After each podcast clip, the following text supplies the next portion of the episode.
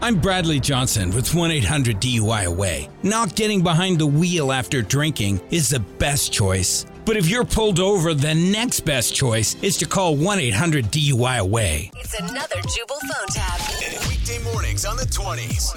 Only on Moving 92.5. Hello, this is Mark. Um, yeah, hi. I was looking to speak to Mark. Uh, this is Mark. Yes.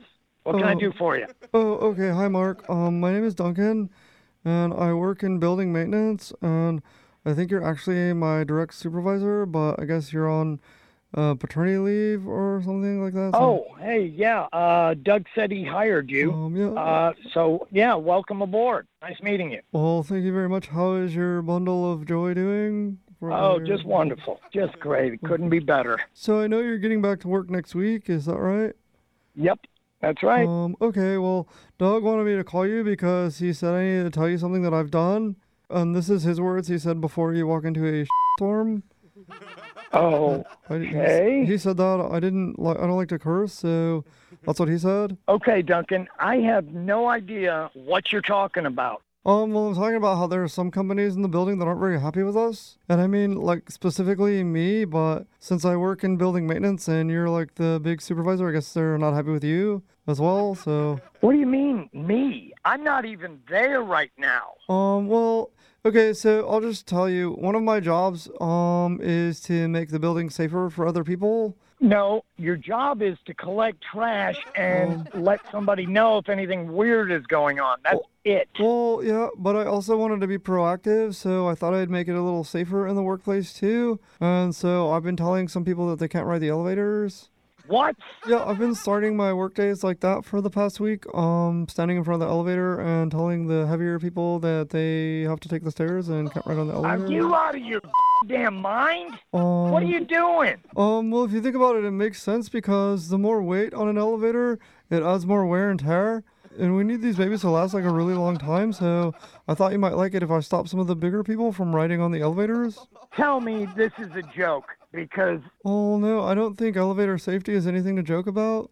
So no, it's not a joke. you're actually doing this, Um, Duncan. yes, I am, and you're welcome.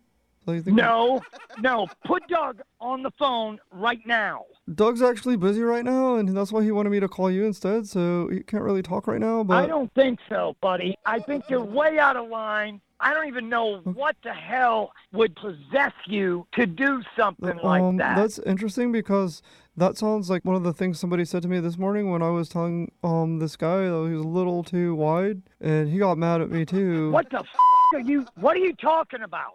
Well, I thought maybe you know because they were bigger folks, they might just be upset because they are, are a little hangry or something with me. No, But, all you're doing is pissing people off, Duncan. well, that's true. I've noticed that, and that was my question. Like, I don't know why they're getting so mad at me when I'm just trying to save lives. No, you're not saving lives. No one has died on an elevator in our building. Oh. I've been here 30 years and nothing has ever happened Um, that's with correct. the elevator. That's correct, and I plan to keep it that way. And so that's why I think we should maybe have scales down there, even just so we can weigh. And anybody who's over like a certain amount of weight, um, No, we're not going to have scales by the elevator to weigh people. We're going to get f***ing sued for this. Um, well, I I think maybe we'll be known as heroes in the No. elevator industry. So. No, we'll be known as idiots because some numbskull is telling fat people they can't ride the f***ing Um, elevator. okay, so I do have to say that I'm a little offended that you called them fat people because, like, I think that's rude. So, You're offended. Yeah. You got to be kidding. You're the one that's telling them they can't get on the elevator. yes, but I never call them fat. Like, I call them chunky, maybe, um, or heavier set, or a little brawny. I called doesn't one guy matter. brawny the other day. I said- Duncan, I don't know you.